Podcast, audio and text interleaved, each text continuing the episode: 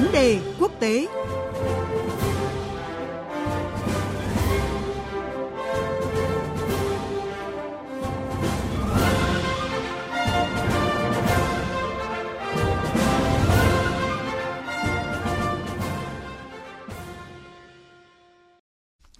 Vâng thưa quý vị, vấn đề quốc tế hôm nay sẽ là những phân tích về nội các mới của Taliban ở Afghanistan. Vâng, thưa quý vị và các bạn, Taliban đã công bố thành phần nội các trong chính phủ Afghanistan. Đây là bước đầu tiên trong quá trình thành lập chính phủ ở Afghanistan trong bối cảnh là Mỹ rút hoàn toàn quân đội ra khỏi nước này. Trong nội các mới của Taliban, ông Hassan Akhund được bổ nhiệm là thủ tướng trong chính phủ mới. Người đồng sáng lập Taliban là Abdul Ghani Barada sẽ đảm nhiệm vị trí quyền lực thứ hai trong chính phủ. Điểm đáng lưu ý là Sarajuddin Haqqani được bổ nhiệm làm quyền bộ trưởng nội vụ. Người này là thủ lĩnh nhóm vũ trang Haqqani, tổ chức bị Mỹ xem là khủng bố. Trước đó, Taliban tuyên bố lực lượng này sẵn sàng thiết lập quan hệ với Washington vì lợi ích của cả Afghanistan và Mỹ, đồng thời hoan nghênh khả năng Mỹ tham gia công cuộc tái thiết quốc gia Tây Nam Á này. Để có cái nhìn rõ hơn về thành phần nội các của Taliban ở Afghanistan, chúng tôi đã có cuộc trao đổi với ờ, phóng viên Phan Tùng, thường trú Đài tiếng nói Việt Nam tại Ấn Độ, theo dõi khu vực Nam Á.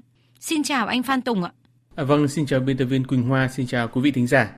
Anh bình luận thế nào về thành phần nội các mới ở Afghanistan mà Taliban vừa công bố ạ? À, vâng thưa chị, sau hai lần phải trì hoãn việc công bố mà không rõ lý do, lực lượng Taliban tại Afghanistan cuối cùng đã chính thức cho ra mắt thành phần chính phủ lâm thời sẽ lãnh đạo đất nước này trong giai đoạn sắp tới. Đây là giai đoạn mà Taliban sẽ thay thế chính phủ thân phương Tây vừa sụp đổ để điều hành đất nước. À, danh sách này gồm 33 cái tên, phần lớn đều là các nhân vật từng gắn bó với Taliban trong suốt nhiều năm qua, hoặc là thuộc về các phe cánh lớn trong nội bộ tổ chức này. Đây có thể coi là một sự tưởng thưởng, ghi nhận công lao của các thành viên chủ chốt à, trong Taliban sau quá trình 20 năm từ chỗ bị lật đổ tới ngày trở lại à, Kabul nắm quyền. À, nhận định ban đầu cho thấy là hầu hết các vị trí chủ chốt trong chính quyền mới đều là các nhân vật có quan điểm Hồi giáo cứng rắn. Những người có khuynh hướng cải cách hay ôn hòa không xuất hiện nhiều và không có được các vị trí phù hợp. Điển hình là trường hợp của phó thủ lĩnh và là người đồng sáng lập Taliban Abdul Ghani Barada, người chỉ được bổ nhiệm vào vị trí phó thủ tướng. Ở trong nội các mới này thì không có bất cứ gương mặt nữ nào.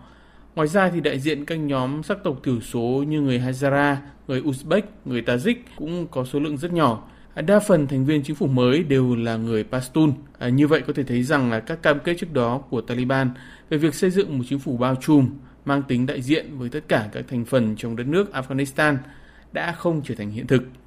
À, đây là một tập thể phản ánh ý chí của Taliban khi trở lại nắm quyền ở Afghanistan.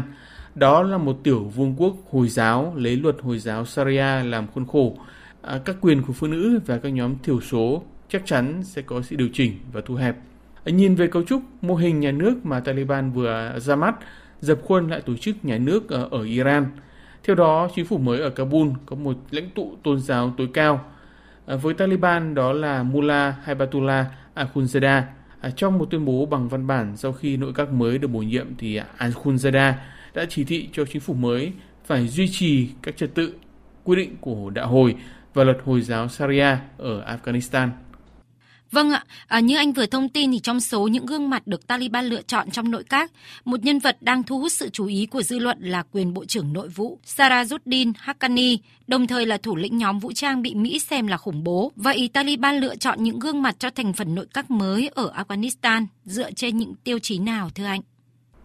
Vâng, à, đúng như chị nói thì à, có rất nhiều vấn đề nảy sinh từ à, cơ cấu chính phủ mới của Afghanistan. Bộ máy chính phủ mới của Taliban được xem là khá kỳ lạ à, không chỉ có quyền Bộ trưởng Nội vụ Sarajuddin Haqqani bị Mỹ xếp vào danh sách khủng bố và bị truy nã, rất nhiều gương mặt khác trong bộ máy này à, cũng đang bị xem là khủng bố, từng vào tù vì các tội danh khủng bố và được cho là có dính líu tới tội ác. À, người đứng đầu chính phủ lâm thời do Taliban thành lập là Mullah Muhammad Hassan Akhund, hiện đang có tên trong à, danh sách phần tử khủng bố của Liên Hợp Quốc.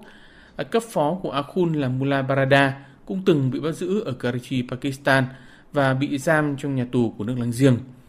Điều này càng chứng minh cách sử dụng nhân sự của Taliban.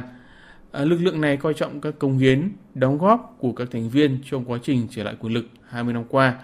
Cho dù họ có gốc gác khủng bố, từng có các hành động tàn bạo và đẫm máu.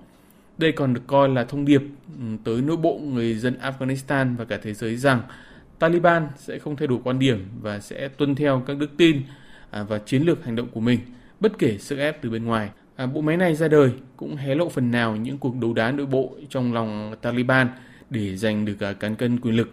À, cơ cấu nội các này là kết quả của các cuộc đàm phán mặc cả thậm chí là cạnh tranh gay gắt giữa hai phe nhóm chính trong Taliban. À, đó là mạng lưới Haqqani có cơ sở rất mạnh ở phía đông và tây bắc Afghanistan và hiện đang kiểm soát thủ đô Kabul. Phía bên kia là phe của Mullah Yaqub, con trai của nhà sáng lập Taliban Mullah Omar. Hai nhóm này đang hình thành cục diện đối đầu trong chính phủ mới giữa một bên là phe ủng hộ Pakistan của mạng lưới Haqqani và một bên là phe ủng hộ Afghanistan độc lập của Mullah Yaqub. Thưa anh Phan Tùng ạ, việc Taliban công bố thành phần nội các ở Afghanistan đặt ra những kịch bản nào cho tương lai của nước này ạ? À, vâng thưa chị, tương lai của Afghanistan dưới chính quyền Taliban 2.0 vẫn là ẩn số bởi các thay đổi vẫn đang diễn ra. À, Taliban sẽ đảo ngược nhiều chính sách dưới thời chính quyền dân sự thân phương Tây. À, nhiều thay đổi có tính chất hà khắc hơn và thắt chặt hơn các quyền tự do, các quyền của nhóm thiểu số và của phụ nữ sẽ diễn ra. Người ta dự báo sẽ xuất hiện rất nhiều sự phản kháng của các tầng lớp nhân dân chống lại các thay đổi của Taliban. Không loại trừ khả năng là các nhóm đối lập, các tàn dư của chính quyền cũ, ví dụ như mặt trận kháng chiến quốc gia tại tỉnh Panjshir, Ờ, sẽ tập hợp lực lượng trở lại và phát động phong trào chống Taliban. Kịch bản đó sẽ kéo Taliban trở lại với vòng xoáy bạo lực. Đó là chưa kể các phe phái trong nội bộ Taliban phát sinh bất đồng, lục đục và họ có thể ờ, gây chiến lẫn nhau. Người ta cũng chưa rõ năng lực cầm quyền của bộ máy mới tại Kabul như thế nào khi mà họ đang phải đối mặt với những vấn đề kinh tế đang ngày một lớn dần. Việc quân đội nước ngoài rút đi kéo theo các bất ổn an ninh ờ, khiến kinh tế Afghanistan teo tóp dần và các dịch vụ công cộng gần như là đình trệ. À, vấn đề là Taliban sẽ phải kêu gọi và thu hút người tài, à, các nhân viên có tay nghề trở lại à, làm việc như thế nào sau làn sóng rời bỏ đất nước trong những tuần vừa qua. Xin cảm ơn phóng viên Phan Tùng về cuộc trao đổi này.